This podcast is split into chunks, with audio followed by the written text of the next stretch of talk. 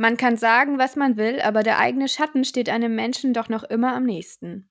Wir machen uns hier Gedanken über Bücher, geben uns die größte Mühe und im Fernsehen klappt wieder. Sie wollen das auch nicht dazulernen. Sie wollen nichts dazulernen. Sie sind störrisch wie ein Esel manchmal. Sein Blick ist vom Vorübergehen der Stäbe so müd geworden, dass er nichts mehr hält. Mal ein gutes Buch. Nein, nein, Wunderbares Buch. schreckliche, langweilige Geschichten. Sicher von allem etwas. Ihnen gefallen halt immer die schönen jungen Autorinnen. Those are the two great things, love and death. Ja, Gretchen und Ophelia und Madame Bovary und Anna Karenina. Das ist keine Literatur, das ist bestenfalls literarisches Fastfood. Ja, hallo Igor. Was ist denn das für ein Intro? Hallo und herzlich willkommen zum Buchclub, äh, liebe Leute. Mein Name ist Igor und mit mir am Mikrofon ist. Josie, hallo. Ähm, hat schon seinen Grund, warum ich hier diesen Satz äh, Offenbar, ja. spreche. Ja. Ähm, hallo Josie. Äh, endlich, nach, nachdem wir ungefähr ja, gefühlt drei Monate an diesem Buch äh, also geackert haben, Ja. also nicht, dass wir es, äh, irgendwas geschrieben hätten oder so, nein, nein, wir haben es gelesen. Ähm, wir haben Und uns viele Murakamis Notizen gemacht. Das stimmt, ein bisschen was haben wir geschrieben. Murakamis Hardboiled Wonderland und das Ende der Welt haben wir, ähm, haben wir und habt ihr hoffentlich auch äh, gelesen. Ganz kurz zu Murakami. ähm, er Mura also für mich hat Murakami eine besondere Bedeutung, weil er hm, einer der Autoren war, ähm, der, der mich, ich hatte, ich hatte so eine Leseunterbrechung hm, in meiner Jugend. So 10 bis 15 Jahre. Nein, jetzt übertreibst du. Ähm, ich hatte äh, so hm, 14, 15 hatte ich Wächter der Nacht gelesen von äh, Lou, oh, ich komme auf den Namen gerade nicht. Mit 14, Ähm, 15 Jahren meinst du? ja, genau. Und dann irgendwie nach Wächter der Nacht war irg- bin ich in einen, einen literarischen Tiefschlaf verfallen und außerdem in die Fänge von World of Warcraft auch geraten. Da blieb äh, wenig Zeit, sehr wenig Zeit zum Lesen.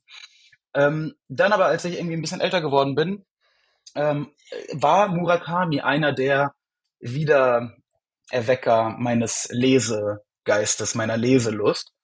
Und deswegen bin ich, äh, ja, habe ich zu Murakami eine besondere, besondere Beziehung. Wilde Schafsjagd habe ich damals gelesen, so 19 oder 20 und ähm, ja, ich war sehr, sehr beeindruckt und begeistert und deswegen ist er wichtig für mich. Ähm, Murakami ist mittlerweile ein ziemlich arschalter Autor. ähm, Haruki also- Murakami. da ich nicht, da ich nicht zählen kann, sage ich einfach mal ungefähr 75. ähm, ähm, hat, äh, hat gefühlt bei den letzten 15 Literaturnobelpreis ähm, Bekanntgaben immer die Wettquoten angeführt als bester Bet auf den Literaturnobelpreis, hat ihn aber nie bekommen. äh, und wartet bis heute darauf. Dafür hat er 2022 den Prix Mondial Kino del Duca gewonnen. Oh, das was hast auch immer du das- aber schön ausgesprochen. Ja, was auch immer das sein mag. Ähm, gut, und Murakami hat ähm, Igor, beeil dich mal ein dieses bisschen, äh, wirklich. Das wird hier immer länger mit deinem Einschub. Buch Hardboiled Wonderland und das Ende der Welt ist einer seiner ersten Romane, zumindest einer der ersten, die in Deutschland erschienen sind, nämlich ähm, nee, auch einer der ersten, die er geschrieben hat, 95. Ganz interessant, nein, 85. Und ganz interessanterweise 36, als das Buch rauskam. Ja, was steht bei Wikipedia? Okay, dann Ja. hast du recht. Nee, dann war's, nee, dann kam die Übersetzung 95. Mag sein, aber interessant, dass sein Protagonist so alt ist wie er. Ja, aber äh, auch, also Murakami wurde dann älter, aber seine Protagonisten nicht. Danke, seine Igor, Protagonisten, also für den seine Hinweis. Prota- Ja, nie, seine Protagonisten in allen Büchern sind immer Anfang Ach so, 30 ach so meinst oder du. Mitte 30, ja. Also in allen, die ich gelesen habe. Ja, weiß ich Immer nicht so genau. Ja, ja, das ist so seine, der ist offenbar hängen geblieben. Ja, wie ja fast jeder, ne? Also, Ja, es gibt ja wenig Bücher über alte Männer, muss man sagen. ja, äh, über alte ja, Frauen sowieso nicht. ja. Das wäre jetzt aber ein anderes Thema. Ageism in der Literatur. Mhm. Gut. Josie hatte das Buch vorgeschlagen und das, obwohl sie es schon einmal gelesen hatte. Ähm, Mhm. Josie. Deswegen steigen wir mal ein mit meiner Frage an dich. Hat es dir genauso gut gefallen wie beim ersten Mal. Denn beim ersten Mal weißt, warst du ja ziemlich ähm, begeistert. Ja, ich würde sagen, es hat mir genauso gut gefallen. Begeistert war ich vor allem im Kontrast zu den anderen Murakami-Büchern, die ich angefangen habe zu lesen und nicht zu Ende gelesen habe in der Regel, Mhm. weil Igor Mhm. eben ein großer Murakami-Fan war und ich mir dachte, irgendwas muss ja dran sein. Ähm, ja, und bei den anderen konnte ich das nicht so. Also auch bei seinem, was ja so als sein Hauptwerk gefeiert wird, 1Q84, ne, fand ich richtig.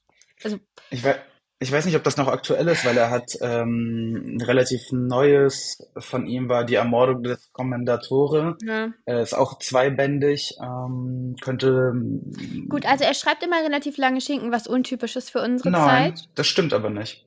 Das stimmt nicht. Nein. Das ist mein Eindruck. Das ist jetzt Ja, alles nee, es ist aber ziemlich lang. falsch. Ja, die, die, die 1Q84 und, und Hardboiled Wonderland schon, aber, aber die, äh, seine ganzen, naja, seine, seine Bücher, die man, für die man ihn vor allem kennt, Kafka am Strand, äh, Naokos Lächeln, Wilde Schafsjagd, dieses Mr. Aufziehvogel, etc., etc., etc., das sind doch eigentlich alles so 300 Seiten. Ah, Sputnik Sweetheart und so. Die farblosen ha Jahre des ähm, Herrn Tazaki, fandest du das, Das einzige toll? Buch, was ich in meinem Leben an in einem, also nein, Novellen Ja. habe ich schon mal in einem Stück gelesen, aber die farblosen Jahre des Herrn Tazaki ist ja ein Roman, schon 300 Seiten. Das habe ich in einer Nacht durchgelesen, Und Nacht ich habe durchgemacht. und ich habe es angefangen zu lesen, fand es so cheesy und platt und schlecht Ja, geschrieben, dass ich es nicht weiterlesen konnte nach ein paar S- da sieht man, wie, wie, Ja, sieht man, wie krass sich Geschmäcker unterscheiden können. genau. Aber okay, also es hat, das ist ja jetzt irgendwie langweilig. Ich hätte jetzt Ja. was Besseres erwartet. Äh, Ich dachte, du sagst jetzt nein, jetzt war es fürchterlich oder nein, jetzt war es richtig wunderbar. Ich habe das schon Du richtig sagst, eingeschätzt, aber ich habe es jetzt, ja, ich, beim zweiten Lesen besser verstanden. Bei Murakami stellt sich ja immer das Problem oder die Frage. Also der, der Leser steht vor der Frage, hat er sich dabei irgendwas gedacht, was ich nicht verstehe? Mhm.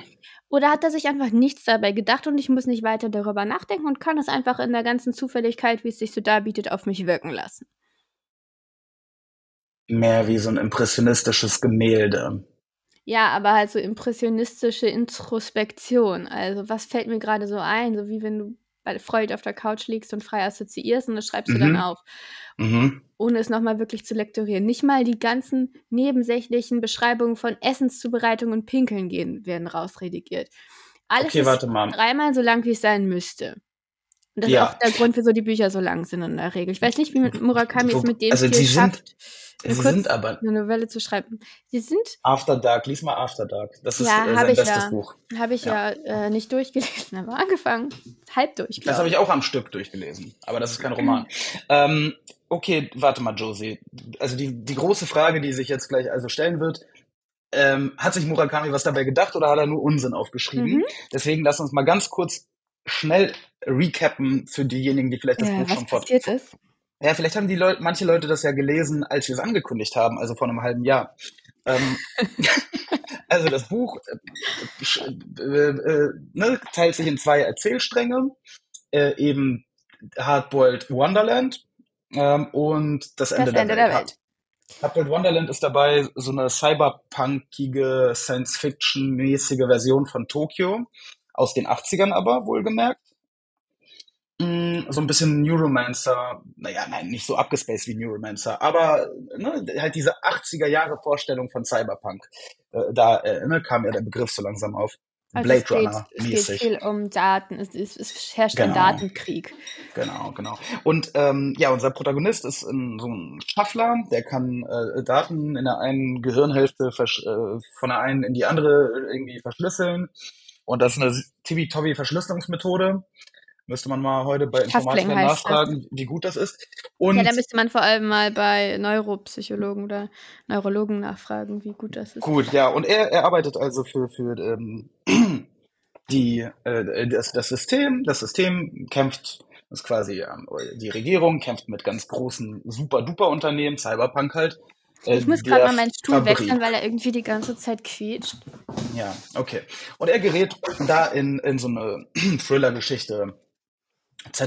Und ähm, Halt's mal ein bisschen schneller hier. Also, löst sich am Ende auf. Gut, einen und so und denselben Protagonisten in beiden Erzählsträngen. Das ist das Interessante. Man merkt das das merkt mit der man nee, nicht sofort. Da ist es relativ klar, die sind ja genau identisch von der. Ähm Äh, ja, das ist da, und sie haben darüber beide wir. nicht besonders viel Persönlichkeit, aber das, was man dann mit der Zeit über sie lernt, das wird schon klar, dass es dieselbe Person ist. Ein Mann, Mitte 30. Ja, ja, ich weiß. Ich, So. äh, ich, ich sagte ja deswegen ähm, nach Und- einer Zeit. In, äh, beim Ende der Welt, das Ende der Welt ist eine Stadt mit einer Mauer drumherum, wo niemand raus kann. Die Stadt ist an sich relativ geschlossen, alle sind ganz glücklich, aber irgendwie Aber es seltsam. gibt ein Tor und einen Wächter. Hallo, hallo Franz. Grüße gehen raus.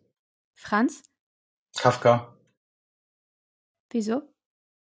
Ne, die, seine ganze Wächter-Symbolik und so. Wächter, Tor. Die kenne ich jetzt nicht. Kafka?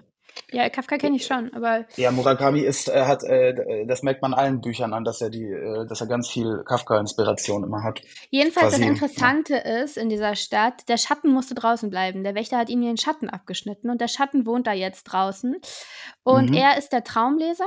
Er verbringt seine Tage damit, das ist sein Job, in die Bibliothek zu gehen, wo so Einhornschädel sind, wo hinten so Runen drauf sind und die liest er dann. Dafür wurden ihm die Augen extra irgendwie einer speziellen Operation unterzogen, sodass er auch äh, leicht geblendet wird, nicht mehr bei vollem Licht rausgehen kann und so Ja, weiter. aber man muss, man, man, man sollte vielleicht erwähnen, dass das alles, also bei dir klingt das ja so, als würde das ähm, eine sinnhafte Welt sein, aber es ist ja äh, eben Kafkaesk. Das diese ganze Stadt ist komplett äh, Mm, ja, es, absurd, würd sinnlos sagen, und irre. Ja, aber es entpuppt, aber das Gefühl ist am Anfang, es ist nur so latent Kafkaesk, finde ich. Also diese Verzweiflung, die wird erst zum Ende richtig stark, als eben klar wird, dass die Stadt nur deshalb so perfekt ist, weil die Einhörner da, dafür leiden.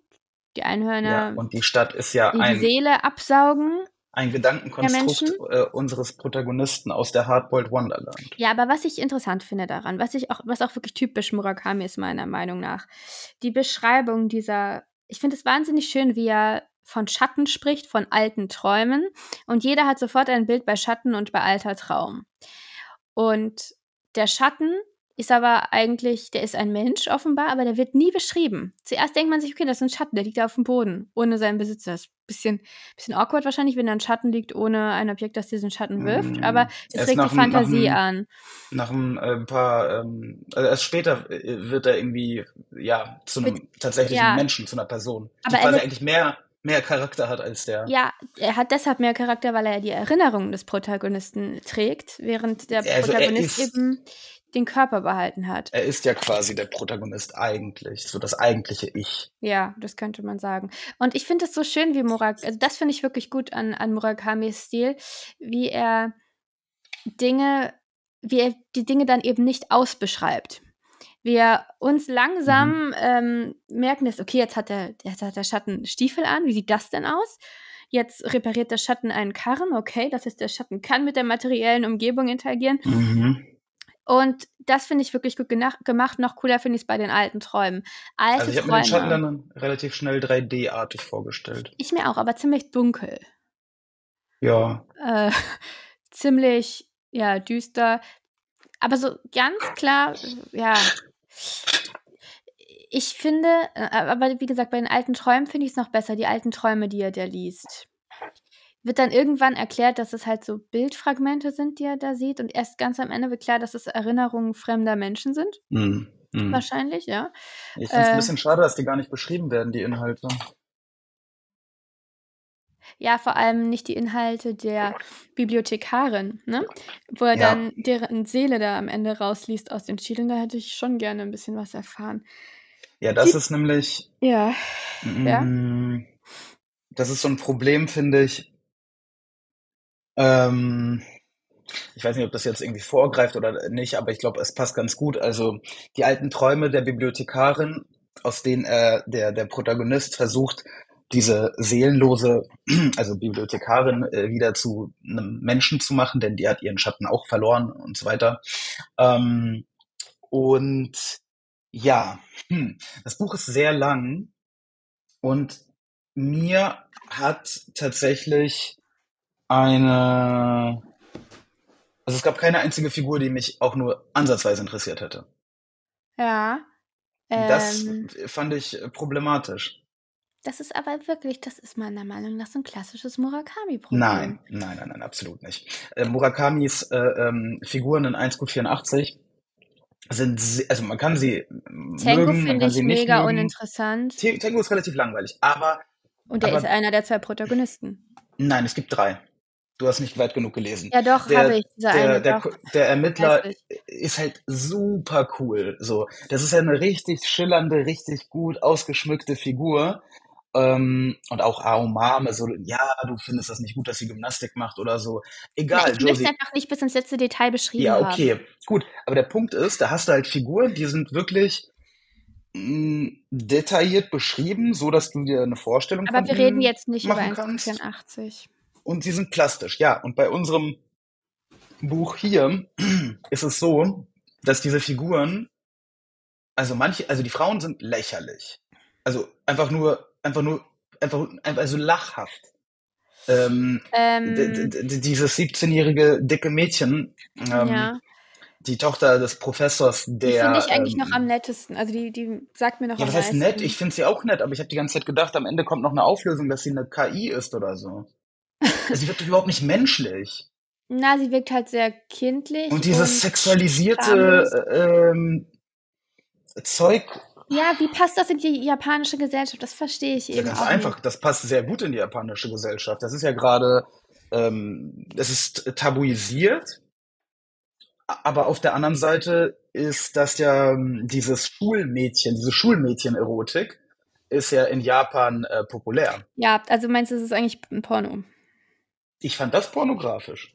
Ähm, ähm, Nein, aber warte, ich bin noch nicht fertig. ja, So, also dieses Mädchen, wie gesagt, ich dachte wirklich, da kommt am Ende noch raus, dass sie eine künstliche Intelligenz ist. Ähm, oder so. War sie nicht. Gut. Der Professor. Der Professor ist halt quasi der Versuch diesen, dieses wahnsinnigen, äh, genialen Wissenschaftlers Ja. oder so. da möchte ich auch noch was zu sagen. Ist mir viel zu platt, äh, äh, kommt nicht authentisch rüber. Dazu wirst du bestimmt gleich was sagen, wie das Mhm. ist als geniale Wissenschaftlerin. Haha. Und gut, dann haben wir seine Sex-Sachen. Sex übrigens. Jede, er, also er er lässt seinen Protagonisten sagen, dass er sich, äh, er wusste auch nicht genau, warum jede Frau mit ihm Sex haben wollte. das sagt er nicht. Doch, Aber- sagt er. Aber welcher? Also, das. Doch, ja, sagt er. Ich werde das jetzt recherchieren. Äh, 100 Prozent. doch, stimmt, er sagt an einer Stelle. Stimmt. Ja, stimmt. siehst du. Das habe ich mir markiert. Nicht genau so, aber ja. Doch, genau so. Nein, Ungefähr genau so. Wieso, wieso jetzt auf einmal alle Frauen. Nein, nicht auf einmal. Wie, wieso? Wie, äh, egal. Gut, also der Protagonist, äh, der ist unfassbar cool und ähm, alle Frauen wollen was mit ihm haben. aber er hält sich natürlich nicht für cool, weil es, es ist einfach, da- es weil, ist einfach äh, ein Standardprotagonist, du wie ja Männer nicht cool, du kannst ja nicht cool sein, wenn du äh, im Grunde genommen ein absolutes Neutrum bist. Ihn interessiert ja gar nichts. Es, äh, Ja, die, ja. die Welt geht unter, hm. Wohnung wird zerhackt, hm. Äh, äh, du wirst äh, in der Ewigkeit ohne Seele äh, abhängen müssen. Hm. Naja, nee, das findet er nicht so gut. Ja, er findet er findet es schon nicht gut, aber das, als die Whiskyflaschen kaputt gegangen sind, fand er schlimmer. Tja, würde dir das nicht auch so gehen? Weiß ich nicht. Aber gut, dann gibt's äh, ne, die Bibliothekarin in der echten Welt, in Anführungsstrichen. Die, also die ist, die ist, die, also mir fehlen halt wirklich ein bisschen die Worte. Ich fand, ich fand das so Ja. Platt Ja. und Ja. und ich habe da, ich habe da halt meinen Murakami nicht wiedererkannt. Ich, ähm, ich habe das wirklich nicht verstanden. Also diese, diese quasi äh, schemenhaften äh, Figuren und Personen kann man ja machen, wie, wie ähm, im, nein, aber auch in After Dark waren die ausgeschmückter und das war kurz. Okay. Nee, keine Ahnung. Also, ich, da- ich das hat mich, erinnere mich- also Ja, ich erinnere mich tatsächlich, dass es in After Dark eine Protagonistin gab, die deutlich interessanter war als. Ja, ja, Äh, ja, hier. diese Das Prostituierte. Stimmt, das stimmt, aber es ist einfach. Nee, die Schwester von der. Also die junge, die, das junge Mädchen. Ach so, ah ja. Mhm, mhm. Aber ähm, das stimmt. Und ich meine, es wird, aber es wird ja letztendlich Murakami auch häufig vorgeworfen, dass, also seine Art, Frauen zu beschreiben, unschön ist. Und das finde Ja, ich, sieht man in, in, in hier auf jeden Fall, Hardboiled Wonderland und das Ende der Welt. Ich finde, schlimmer als in irgendeinem anderen, das ich bisher gelesen habe, finde ich. ich finde es auch, äh, ich, ich sehe es immer wieder, ich habe es immer wieder bei Murakami gesehen. Ja, es gibt Mhm. immer Ausnahmen. Äh, also manchmal kriegt man so eine Innenperspektive auf eine Frau, aber auch die kann er nicht so richtig gut schreiben. Das Nee, ist nee. eben, dass Männer immer, also seine männlichen Protagonisten, die Frauen immer doch sehr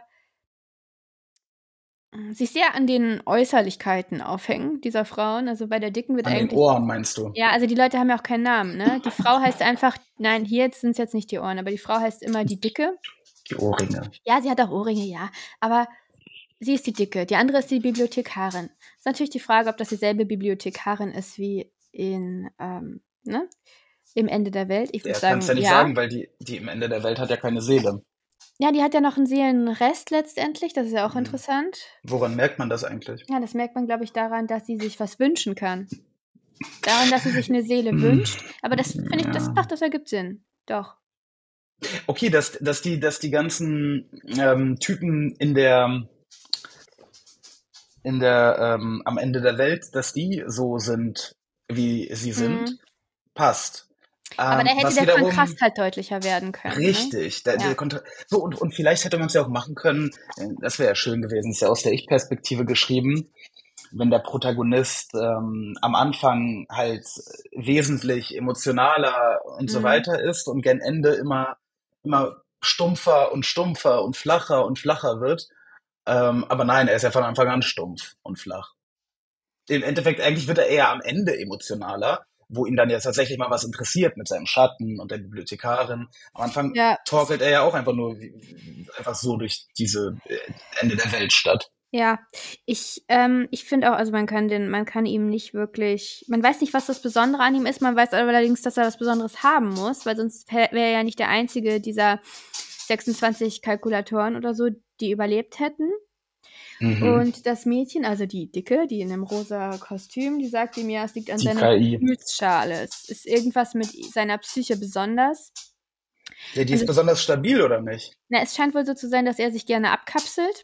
Ja. Also, man würde vielleicht sagen, schizoid ist er ein bisschen. Ähm, er hat wenig Kontakte zu anderen Leuten und will das auch nicht. Und er. Also, das ist das, was die sagen. Ich sehe das jetzt nicht so in Mhm. seinem Verhalten, ehrlich gesagt. Nö, ich sehe jetzt ja nicht, dass er seine Gefühle besonders. Also, er fühlt schon. Er fühlt, ja, er hat Ja, keine so- tiefen Bindungen an irgendwen. So ein bisschen. Er hat keine tiefen Bindungen an irgendwen, aber das ist irgendwie, scheint in dieser Welt auch normal zu sein. Er kommt gut mit allen Leuten klar, die er trifft, wie, wie er selber feststellt. Vor allem mit den Frauen. jetzt? Am Ende der Welt oder in Nee. Hardboiled Wonderland? Hardboiled Wonderland. Aber das, diese sogenannte Welt ist ja unsere Welt. Die, die ist ja nicht so. Also das mit der Bibliothekarin ist doch ein Witz. Und im Übrigen macht der Hund was ziemlich nervige? Geräusche, glaube ich, für die Zuhörer Ja, und Zuhörerinnen. Ja, was soll ich denn da jetzt machen? Also, ähm, ich erkläre dir mal das ganz kurz, während du den Hund was. bändigst. Okay, mach. Also die Bibliothekarin, ähm, In Hardboiled Ähm, Wonderland, die ja. Bibliothekarin, ja. ja, ich, ich weiß gar nicht, wo ich anfangen soll. Also die Art und Weise, wie er sie kennenlernt, äh, Ja, wo, wo er sie absurd. darum bittet, ihm so ein paar Bücher da vorbeizubringen, die er, ne, er kennt sie quasi nicht. Mhm. Klar, kein Ding, macht sie. Natürlich haben sie danach Sex. Klar. Ähm, und außerdem ist sie, ist, kann, Nee, kann sie erstmal geht er doch hin zu ihr und spendiert ihr das Eis, oder? Das Ja, ja, genau. Und dann, danach, dann, dann haben sie sich flüchtig quasi kennengelernt und dann ruft er irgendwann an. Sie liefert ihm ein paar Bücher und Sie auch noch eine duzen sich Portion, auch sofort. auch noch eine Portion Sex mit dazu. Na, erstmal füttert er Ähm, sie ja. Sie kann sehr, sehr viel essen, ist aber natürlich unglaublich dünn Sie haben auch trotzdem. keinen Sex, weil er kriegt keinen hoch, weil es so Also eklig wie ist, aus wie einer- sie gegessen hat. Wie aus, wie aus einer quasi McDonalds-Werbung. Ähm, Und soll das ein Mm. Witz sein mit der Magenerweiterung, dass sie so viel isst, weil sie eine Magenerweiterung, also dass sie Ja, ja, das ist ein Witz. kann, ohne zuzunehmen, weil sie eine ja. Magenerweiterung Ja, ein hat. Witz. Okay. Ein, äh, so, gut. Dann am Ende, kurz bevor er seine Seele verliert, ähm, in, in Hardboiled Wonderland. nee, im Ende der Welt. Achso. Nein, in Nee, Hardboiled so, Wonderland. Mhm. Ähm, sagt ein er sich, äh, sagt er sich, die Dicke will mit ihm Sex haben. Ähm, und er denkt sich, nee, die Dicke will ich jetzt aber irgendwie nicht. Nee, das sagt er Ähm, nicht. Er sagt, er kann nicht, er darf nicht. Ja, so Und er weiß nicht warum. Und ich verstehe auch nicht ja, warum. richtig. Also, ne, sagt sich, nee, so, also die will ich jetzt eigentlich doch nicht mehr. Und dann, und dann hat er, dann äh, ruft er natürlich seine Bibliothekarin an und die ist natürlich am Start. Und dann ist alles super und sie ähm, haben. Sie reden äh, über die brandenburgischen Konzerte Und wer, wer welchen Dirigenten da besser Mhm. findet, sie kennt sich damit natürlich sehr gut aus. Naja, wie es halt so ist. Ich meine, sie ist übrigens, sie ist, ich weiß sowieso nicht, sie ist offenbar eine Wissen, äh, Wissenverarbeitungs Wikipedia. Maschine, ja, sie ist eine Enzyklopädie, wie sie ihm die Einhornbücher, drei Bücher oder so mitbringt. Und Mhm. die hat sie alle mal eben äh, durchgelesen und gibt ihm dann ein ja. kleines Resümee darüber, damit wir das nicht selber lesen müssen. Also vollkommen Oh. unrealistisch alles. Es, ist alles zusammengedreht, so dass es irgendwie passt. Auch die Dialoge, die Antworten, also, also was die Personen sagen, es wirkt alles sehr künstlich, wie das immer ist. eigentlich. Es gibt eine Sache, die, die ähm, ein bisschen hm, für, also dafür spricht, dass hier ein Übersetzungsproblem vorliegt. Und zwar wurde das Buch vom Dumont Verlag, glaube ich, veröffentlicht, wenn ich mich nicht irre. ja, Ähm, sind das und, nicht, und die, das nicht alle von ihm? Mm, Die sehen doch alle so ich, gleich am, aus. am, am Anfang, glaube ich, war es ein anderer. Ähm, es wurde übersetzt von einer Frau Ottermann. Die Frau Ottermann hat allerdings nur das Ende der Welt übersetzt. Das Hardboiled Wonderland hat ein anderer Übersetzer gemacht. Ein namentlich nicht genannter. Warum das denn? Ich habe keine Ahnung. Und, und ähm, man merkt, äh, wenn man das jetzt auch noch weiß und si- sich dann noch mal kurz ein paar Gedanken dazu macht, wie zum Beispiel die Gedanken und die Dialoge in, in der, im Ende der Welt sind und wie komisch, manchmal absurd flach und irgendwie flapsig und, und die ähm, Hardboiled Wonderland sind. Und dann ergibt das Sinn. Vielleicht ich ist das ein Übersetzungsproblem. nicht. Wie bei Nee. Murakami so häufig wurde wahrscheinlich, ähm, ne, wie bei den minderwertigen Übersetzungen auch seiner anderen Bücher, war das eine Übersetzung um zwei Ecken. So, da kann nicht mehr viel Murakami übrig bleiben, wenn ein Buch aus dem Japanischen, das eine sehr andere Sprache ist als äh, unsere ähm, äh, germanischen oder romanischen Sprachen. Also wenn aus dieser japanischen Sprache ins Englische übersetzt wird und dann aus dem Englischen ins Deutsche übersetzt wird. So, was Und ist du bist sicher, übrig? dass das so passiert ist? Es sprechen ein paar Dinge, es sprechen ein paar Dinge dafür. Aber das kann man doch bestimmt irgendwie rausfinden. Naja, zum Beispiel kann man es rausfinden anhand davon, dass äh, Schießpulver Kanonenpulver genannt wird. Gunpowder. Ja, weiß ich nicht. Weiß ich nicht. Also, Nee, klar. jetzt, Kanon, Kanon, Kanonenpulver aus der Pistole. ob das Ganz, jetzt eine äh, zwingende, ähm, es wurde immer wieder bei Murakami gemacht. Vor allem bevor er wirklich richtig bekannt wurde bei uns und dann äh, eben auch mehr ähm, Arbeit in die Übersetzung gesteckt wurde. Vieles wurde er dann neu verlegt und nochmal neu übersetzt. Weil am Anfang halt diese Schrott-Übersetzung aus dem Englischen da äh, kam.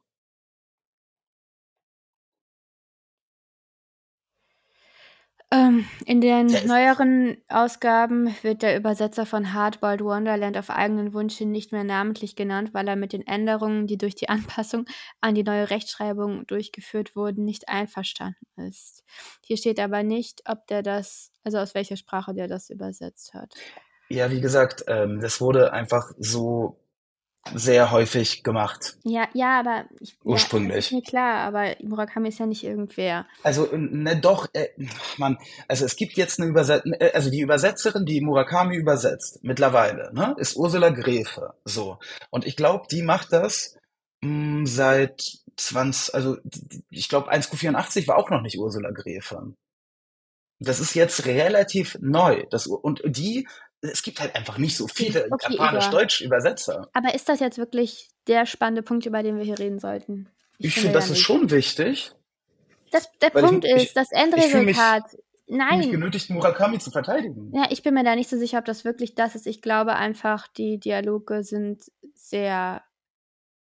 Letztendlich, was die Personen sagen, ja, wie sie es ausdrücken, das kann schlecht übersetzt sein, aber der Inhalt wird ja ungefähr zutreffen. Und da Hm. habe ich nicht nur ein sprachliches Problem mit. Ja, das stimmt. Die Personen Was- sind grundsätzlich in ihrer Beziehung zu sich selbst alle gestört. Niemand hat irgendwelche Minderwertigkeitskomplexe. Alle sagen immer ganz direkt, was sie wollen. Niemand empfindet Scham. Ähm, Du sagst, die sind gestört. Ist das nicht einfach dann schwach geschrieben?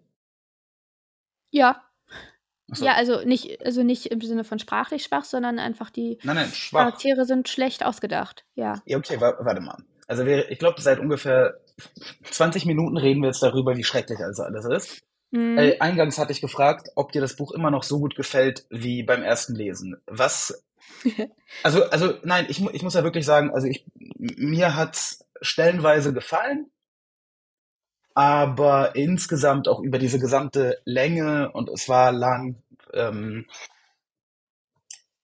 ist es ähm, Ja, auf jeden Fall das schlechteste Murakami-Buch, das ich gel äh, bisher Ja. gelesen habe. für mich ist es das Und- beste Murakami-Buch, was ich bisher Und, gelesen habe. ja, und ich glaube, das ist ein guter Indikator äh, dafür, denn es ist eher sehr anders, wie du am Anfang gesagt hast, als andere Murakami-Bücher, richtig? Das ist also kein Zufall. Ich glaube, ich finde es thematisch interessanter. Ich finde es nicht so abgespaced Puppen aus Luft und irgendwelche Geheimorganisationen und alles Ja, das ist halt der Punkt. wenig Sinn. Es ist halt kein magischer Realismus mehr, Ja, sondern es ist doch, halt doch, einfach das würde ich schon sagen. Schwachsinn. Es ist Es schon Science noch- Fiction. Na, weiß ich nicht, aber es ist schon noch sehr verwirrend und nicht alles wird aufgelöst. Es hat schon noch sehr viel von typisch Murakami, aber ich finde die Mhm. Symbolik gut. Ich verstehe, ich, ich, ich habe das Gefühl, ich verstehe ein bisschen was davon. Ich verstehe ein bisschen, was er sagen will. Das ist bei anderen Murakami-Büchern nicht so. Außerdem finde ich die Frauenfiguren zwar nervig, aber ähm, ähm, also ich finde die Bibliothekarin viel schlimmer als das dicke Mädchen. Das dicke Mädchen ist, ähm, kann man sich halt so als kleines Kind vorstellen vom Charakter her, finde ich. Ich finde ich find beide nicht gut, aber ja, du, also bei der Bibliothek Bibliothekarin bin ich ja deiner Meinung. Bei dem dicken Mädchen dachte ich, hm, nee, die ist nicht schlecht geschrieben, die ist eine KI. So.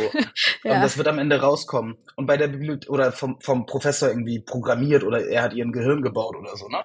Ja. Aber äh, äh, bei der Bibliothekarin dachte ich halt einfach, oh mein Gott, ist das, was ist denn, also, was ist denn das für ein Unsinn? Ja, ja, und was ich jetzt noch gar nicht, wo ich jetzt noch gar nicht zu gesagt habe, ist natürlich der Wissenschaftler. Alle haben natürlich auch wieder keine Namen. Ich weiß gar nicht, ob ich das so gut finde. Warum haben die Leute alle keine Namen? Was heißt denn wieder? Das ist doch äh, ni- nicht immer so bei Murakami. Irgendwie kommt mir das, kommt mir das, diese Anonymität typisch vor. Ich weiß nicht. Ja, Jedenfalls aber- haben sie alle keine Namen. Und das finde ich nervig. Warum ist das so? Weiß ich nicht. Ich glaube, er hat, er hat mal erzählt in seinem, ähm, oh, wie heißt das, Aufzeichnung eines Schriftstellers oder so? Äh, Von Beruf Schriftsteller. Von Beruf Schriftsteller. Ähm, das hat keine äh, besondere Bedeutung. Das Es sind ist, einfach äh, keine Namen eingefallen. Ich glaube, sowas in der Art, ja. Das Problem soll es ja geben. Mhm. Aber ähm, ja, finde ich irgendwie nimmt dem Ganzen halt gleich jede Intimität. Äh, noch mehr. Also die Figuren sind ja schon blass, Ja. sind, äh, dann, dann sind sie auch noch namenlos. Aber das Ganze bietet halt Raum zum Spekulieren. Und ich glaube, das ist es, was ich dann doch mag an der Hm. Geschichte. Diese, diese Ja, Konzepte, die See Verbindung von Seele und Musik, Erinnerungen, Identität und Schatten. Mhm. Mhm. Die Idee, dass wenn der Schatten stirbt, die Seele es auch nicht mehr lange macht. Ist Mhm. natürlich dann auch viel, ne, das ist halt natürlich, wenn man an Schatten denkt, denkt man auch gleich Ja, an C.G. Jung und Ja, aber das, das ist mehr, mehr Schein als Sein im Endeffekt. Also ich, ich dachte ja die ganze Zeit, dass es dann auf die, auf, auf die, ne, Jungs, äh, Schatten und so weiter hinauslaufen wird. Aber es fehlt einfach an Tiefe. letztendlich finde ich, dass die Geschichte interessante Fragen aufwirft und ich habe mich tatsächlich auch, ich habe mich selber gefragt, was würde ich machen, wenn ich noch, wie viel sind es, 36 Stunden zu leben hätte. Ich würde Ja, mich jedenfalls nicht so benehmen wie er. das ist eine interessante Frage, aber die Kernfrage, Josie, die, von der ich dachte, dass es dann irgendwann um sie gehen wird, Ja, äh, der Schatten, also der jungsche Ja. Schatten, von dem ich gedacht habe, dass das kommen wird, welche Bedeutung er hat das fürs ist halt Menschsein. echt ein bisschen viel verlangt. Nein, Moment. Nein, im Endeffekt lief es darauf hinaus. Willst du ein Leben mit vielen Auf und Abs Mhm. oder willst du ein relativ monotones, sicheres Leben? Das ist alles. Und das auf 500 Seiten. Naja, du kannst es auch ein bisschen dramatischer ausdrücken. Ne? Lohnt es sich, die Seele zu behalten Ja, und aber da dafür sind zu ja. kämpfen, Nein, seine nein, Seele ja zu behalten? Nein, die, die Seele, das ist das Problem. Die Seele besteht aus einem einzigen Aspekt, nämlich der Tatsache, dass es Auf und Abs gibt. Nee, es ist das Streben. Das Streben, Glauben, jede Aber der eigentlich jede Bindung an was Äußeres.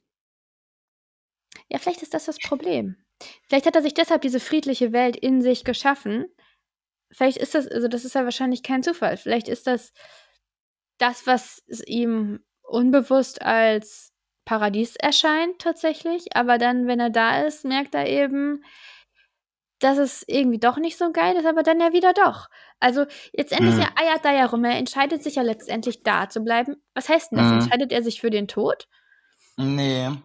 Also was in der Welt, nein, er entscheidet sich ja dafür, seinen Schatten äh, ähm, ziehen zu lassen. Das heißt, er wird im Wald leben müssen. Ja, genau, aber was heißt das jetzt auf körperlicher Ebene? Weil wenn er jetzt geflohen wäre, habe ich so verstanden, Na, äh, dass er dann wieder zurück in die echte Ja. Welt und dass er Na, wieder auf aufgewacht auf wäre. körperlicher irgendwie. Ebene ist das, ähm, dass er im, also Im sein, sein Hardboiled Körper, Wonderland.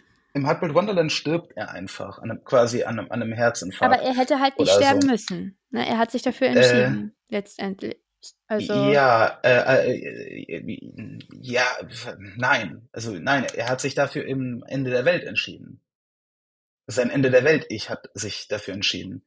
Und der Tod äh, ist halt einfach das ein physischer. Tod. Die, die, die, die Aber Idee am Ende er. der Welt ist halt eine andere. Ähm, da geht es ja darum, dass er, das ist ja ein Gedanke. Und ne, wie der Das Professor ausgeführt, das Ende der Welt. Und wie der Professor ausgeführt hat, sind ja mm, Gedanken äh, nah, nah unendlich. Das ist kein Gedanke, das ist ein Bewusstsein, was da romantiert. Das ist sein Ich eigentlich. Ja, aber da, sein Ich existiert in seinen Gedanken. Wenn sein Körper stirbt und sein Hir Hirn auch, dann müsste man ja davon ausgehen, dass er weg ist. Das sind ja zwei ganz, ganz unterschiedliche Zeit, ähm, Strahlen, auf, in denen die Geschichte spielt. Also die Zeit, die in, in Hardboiled Wonderland normal vergeht, ja, Mhm. Äh, Während in den Gedanken kann es ja sein, dass ein ganzes Leben, Jahrtausende, in einer Sekunde, Das so, weiß ich. im Moment. Ja, Und ja, und das ist ja das, worum es geht. nee, das ist nicht das, worum es geht. Deswegen- es geht äh, deswegen Ende, sich- Nein, es geht am Ende um die Frage, ob er in, diesem, in dieser Ewigkeit bleiben will, was der Tod ist letztendlich, also der körperliche Tod, aber das Weiterleben, äh, aber eben, es ist komisch, dafür muss er halt seine Seele aufgeben, eigentlich. Ja, Oder im im, Wald leben. Also richtig Endeffekt- Sinn, ich weiß nicht, ob das Sinn ergibt. Nö. Aber im Endeffekt unterscheidet er sich dann vielleicht ja auch doch gar nicht so von den ganzen anderen Typen, die gestorben sind, denn denen ist doch wahrscheinlich dasselbe passiert. Wie meinst Ihre du? Ich, na, die sind ja alle friedlich eingeschlafen. Also die anderen ihre Ichs werden sich, Kalkulatoren. ja, die, ihre Ichs werden sich alle auch für diese, ähm, Ja, das ist auch ganz komplizierter Grund, wieso er dann am Ende stirbt, ne? Weil er, weil der Professor noch einen dritten Schaltkreis eingebaut hat. Also ganz. oh, das, das, ich das, das, das, das fand ich alles sehr, sehr, also es ähm, ist, es ist und es ist und wo wir jetzt er gerade beim lieber- Professor sind, ja. Also dieser Versuch, dieser Versuch, Hard Science Fiction, Hard Science Fiction irgendwie da reinzubringen über den Professor, der in der Mitte Mm. des Buches auf einmal da einen Schwall von Auspackt. Unsinn einfach auspackt. Das fand ich auch nicht gut. Das hätte er mal lieber im, um, im Unklaren gelassen, oder? ja, hätte er. Es wie es ja so oft ist mit Science Fiction. Aber äh, ja, nee, das war wirklich nicht gelungen. Das war auch nicht gut recherchiert und das war von vorne bis hinten lächerlich. Also, ja, das war Käse. Man merkt es, man merkt es schon, es war einfach schlecht recherchiert. Ein Professor würde nie sagen, also ein Wissenschaftler würde nie sagen, wenn du ihn bittest, was zu erklären, oh, das wird dann aber sehr fachspezifisch. Ich weiß nicht, wie es auf Japanisch war, aber das Wort fachspezifisch ist vollkommen fehl am Platz in diesem Satz. ja gut, äh, das Und- ist nein, ja nein, jetzt nein, irgendwie ein bisschen nur- albern. Das ist ein, ein, ein, ein, ein kleiner Punkt, der das Ganze, der mich da immer, also einer von diesen Punkten, der mich rausgebracht hat. Die Ehrfurcht, die seine Enkelin vor ihm hat, ist natürlich auch ein bisschen lächerlich, aber das kann ich mir noch irgendwie vorstellen. Sie hatte, kennt halt nur ihn und offenbar sagt er hier die ganze Zeit, wie großartig sie ist, er ist. Ähm, aber ähm, am schlimmsten ist eben letztendlich die Erklärung, ähm, also ja, also sein, sein Standing in der, in der Scientific Community, von wegen er sagt, es ist eine lächerliche Sache, Artikel zu publizieren und er ja, wird er ist, der, er ist der- halt der krasseste Typ. ja, er wird in Fachkreisen eben auch nicht ernst genommen und eigentlich ignoriert, weil er das nicht macht. Und überhaupt, er ist halt ein, ähm, ein unabhängiger Forscher, der lässt sich von niemand Fremdem finanzieren. Also er macht da so sein Ding und ist halt Universalgelehrter, ohne jemals mit irgendjemandem zu korrespondieren.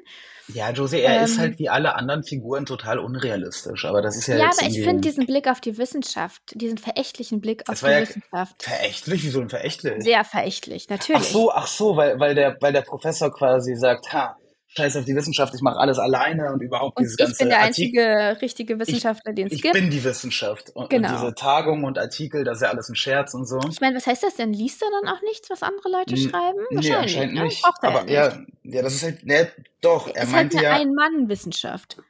Ja, aber er meinte doch, auf dem Gebiet der Neurophysiologie ist er der beste Mensch, den es gibt. Ja, woher weiß er das, wenn er nie was liest, was andere schreiben, wenn er nie auf Tagung geht, wenn er, naja, in, sein, Ja, in Josie, die Frage, unterirdischen äh, Labor hockt und von Schwärzlingen aufgefressen wird. die, die, Fra die Frage ist ähm, berechtigt, aber es ist ja im Endeffekt auch nichts anderes als die Fragen, die man an die anderen äh, Figuren stellen kann. Ne? Naja, ja, ja, ich weiß nicht, die Bibliothekarin, das ist halt so eine Also warum, altmodische wa- warum Bibliothek. die eine altmodische Bibliothekarin, die quasi Wikipedia ähm, in sich trägt und sehr viel, also ja, ja. Aber es symbolisiert, sie, sie symbolisiert natürlich was, ne? Sie ist auch, glaube ich, ein reines Symbol für letztendlich für die guten alten Zeiten, wo Wissen frei zugänglich war und ähm, man sich nicht darüber bekriegen musste. Mhm. Ähm, und ich, ich spüre sowieso ähm, in dem Roman sehr viel Nostalgie. ja, klar. Ja, Aber das ist bei Murakami immer. ja. Ja, wenn man mit 35 schon Also, so rückwärtsgewandt ist. Hoffnung, hoffnungsfroh in die Zukunft blickt er eigentlich nicht. Das, so würde ich es seit, gar seit, nicht sehen. 40, seit 40 Jahren nicht. Nein, er blickt halt eher in die Vergangenheit und sehnt sich danach. Auch in die Vergangenheit, Ähm, die er gar nicht selbst erlebt hat, ne? Nee, er ist ja Also- auch, äh, deswegen ist er mir ja schon sympathisch, der wie ich großer Fan des 19. Jahrhunderts, auch offensichtlich des europäischen, vor allem im, dann eben im literarischen Bereich und ähm, ja, aber Aber, ähm, Josie, wir müssen mal irgendwie ähm, na komm, ja, lass uns jetzt noch mal ganz kurz über den Protagonisten reden. Was mich irritiert hat, ist, am Ende war so ein kleiner Monolog, innerer Monolog über Aufrichtigkeit. Von ja, wegen, er wäre der einzige aufrichtige Mensch in der Welt und was ist Aufrichtigkeit überhaupt? Ähm, erinnerst du dich daran? Mm, War das das äh, vorletzte Kapitel? Ja, ich glaube schon. Ich habe es Mhm. hier gerade. Ich lese mal kurz einen Absatz vor. Aufrichtigkeit ist einer der Begriffe, die nur in einer sehr begrenzten Welt verstanden werden. Er sagt ja von sich selbst, dass er in einer begrenzten Welt leben muss und viele andere das eben nicht so fühlen. Also, dass viele Leute mehr wollen von der Welt irgendwie. Mhm. Ähm, was natürlich wieder zur Mauer und seiner Stadt passt und so weiter. Und doch ähm, in einer sehr begrenzten Welt verstanden werden. Und doch erstreckt er sich auf alles. Auf Schnecken, auf Eisenwarenhandlungen, auf die Ehe. Niemand braucht sie, doch für mich ist sie das Einzige, was ich zu geben habe. In diesem Sinne ähnelt die Aufrichtigkeit der Liebe. Was man gibt, stimmt nicht mit dem überein, was der andere braucht. Gerade deshalb ist vieles an mir vorübergegangen, ist vieles in mir vorübergegangen. Also Ja, Aufrichtigkeit. also dieses, die, die, ja, am Ende diese komische, plötzliche Charakterentwicklung, dass der merkt, er muss jetzt Verantwortung übernehmen und oder Ja, irgendwie aufrichtig ja. sein, aber Verantwortung für eine seelenlose Ima- Imagination in seinem Kopf, also Ja, ist schon seltsam, ne? Wenn er doch weiß, dass es nicht real ist, wobei, was ist schon real? Wo also, klar, nein, aber, aber ich meine, inwiefern, also ich, inwiefern übernimmt, das ist doch eine Ausrede, also aber es quasi, geht ja jetzt hier es- nicht um Verantwortung, es geht jetzt hier um Aufrichtigkeit. Und Ich der ist mir nicht so halt ganz, nicht was als er besonders meint. aufrichtig Was, was aufgefallen. bedeutet denn Aufrichtigkeit? Also Ja. Aufrichtigkeit kann es ja nur da geben, wo es Falschheit gibt, aber in diesem Buch, es ist zu flach, als dass es Falschheit Ja, geben könnte. irgendwie schon, ne? Alle, alle Figuren kommen mir aufrichtig vor, weil sie eben keine Ja. Gefühlsregungen haben, die Richtig. irgendwie oder Ich meine, sogar der- der- wollen. So hier sogar der kleine und der große äh, Raudi da, auch eigentlich halbwegs aufrichtig. Ja, also es wirkt so ein bisschen willkürlich da reingepflanzt. Es wirkt überhaupt so ein bisschen wie ein Flickenteppich, was die Ideen dahinter angeht. Und deshalb ist es halt auch so schwer mit der Symbolik. Man denkt sich hätte immer, halt so okay, das heißt irgendwas Großes und manchmal findet man dann auch was Interessantes, aber Diese Stadt, diese Stadt, ah, hätte er da diese jungsche Sache. Aber weißt du, ganz ehrlich, diese Stadt, weil dieses Bild dieser Stadt, die umringt von dieser Mauer ist, das Mhm. ist ja schon ziemlich, ziemlich interessant. ja, und das fühlt Und sich, auch, fühlt faszinierend. sich auch gut an. Also das, das Aber Josie, Stimmung. er hat das doch in 1Q84, ist das in 1Q84, wo sein Protagonist diese, Stadt der Katzen beschreibt, von der er, glaube ich, mal gelesen auf hat. jeden Fall. Ich weiß nicht mehr, wo es Hier, drin die ist. Stadt der Katzen, fünf Seiten oder so. Vielleicht schreibt es auch überall. Brillant. Besser als das ganze Buch. Ja, weiß ich nicht, aber ähm, ich fand tatsächlich, also ich ich war fand so ja, geflasht von der Stadt der Katzen. Ich habe danach erstmal gegoogelt, ob das. Also der Protagonist liest das, glaube ich, irgendwo und ich habe dann erstmal geguckt, ob das. äh, Und er erzählt das, glaube ich, nach. Und dachte ich, wow, was ist ein cooler Roman. Also ne, Murakami hat halt, glaube ich, so getan, als wäre das irgendein Buch aus dem 19. Jahrhundert. hm, ja. Hat er sich aber, hat er sich aber aus, ausgedacht. Ah. Ja.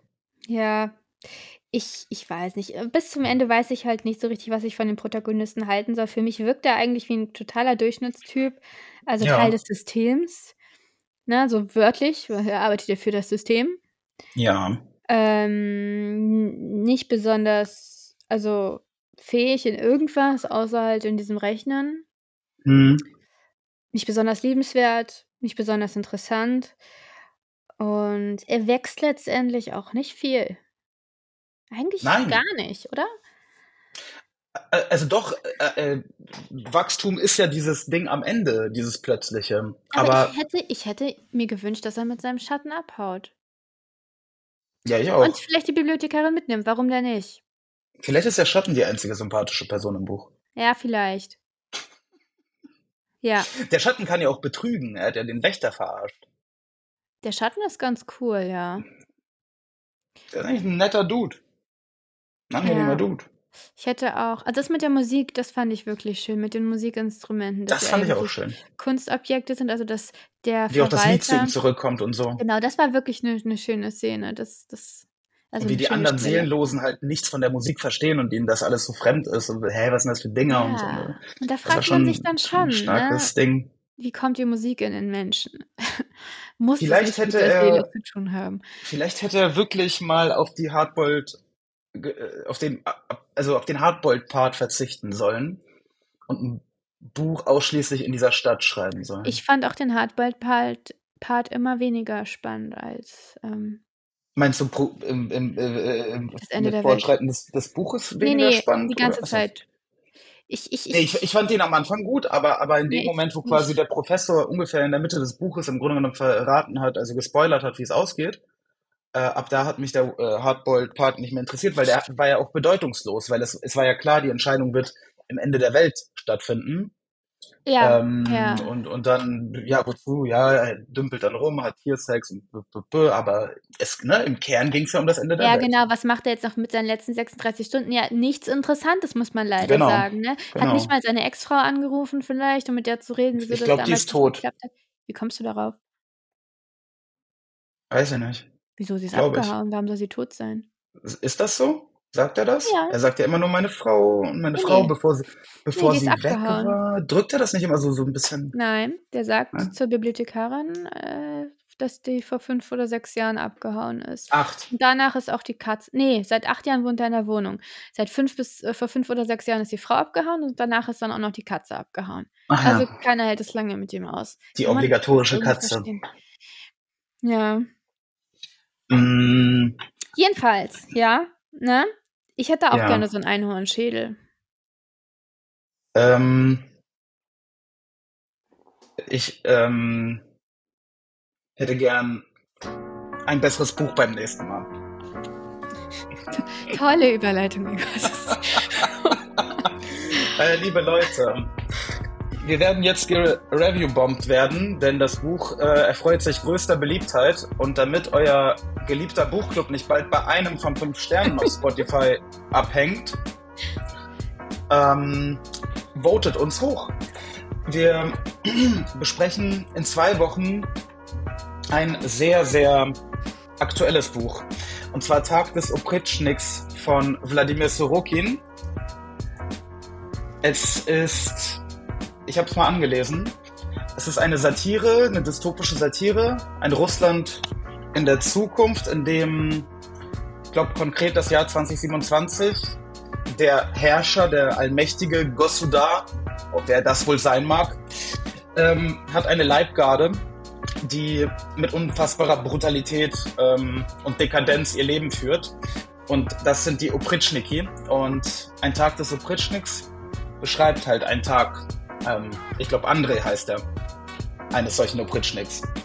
Super, duper Buch. Zumindest schien es mir so, als ich es mal angelesen habe. Ich habe dann irgendwie, warum auch immer, nicht weitergelesen. Weiß ich nicht mehr. Aber ja, auch durchaus lesbar, um die 200 Seiten. Wird bestimmt toll. Wir freuen uns drauf. Ja, ja. Und gute Neuigkeiten, das Buch danach suche ich aus. Ach, Josie, du wirst es lieben. Macht Okay. es gut, Leute. Habt Bis eine schöne Woche. Tschüss. Adios.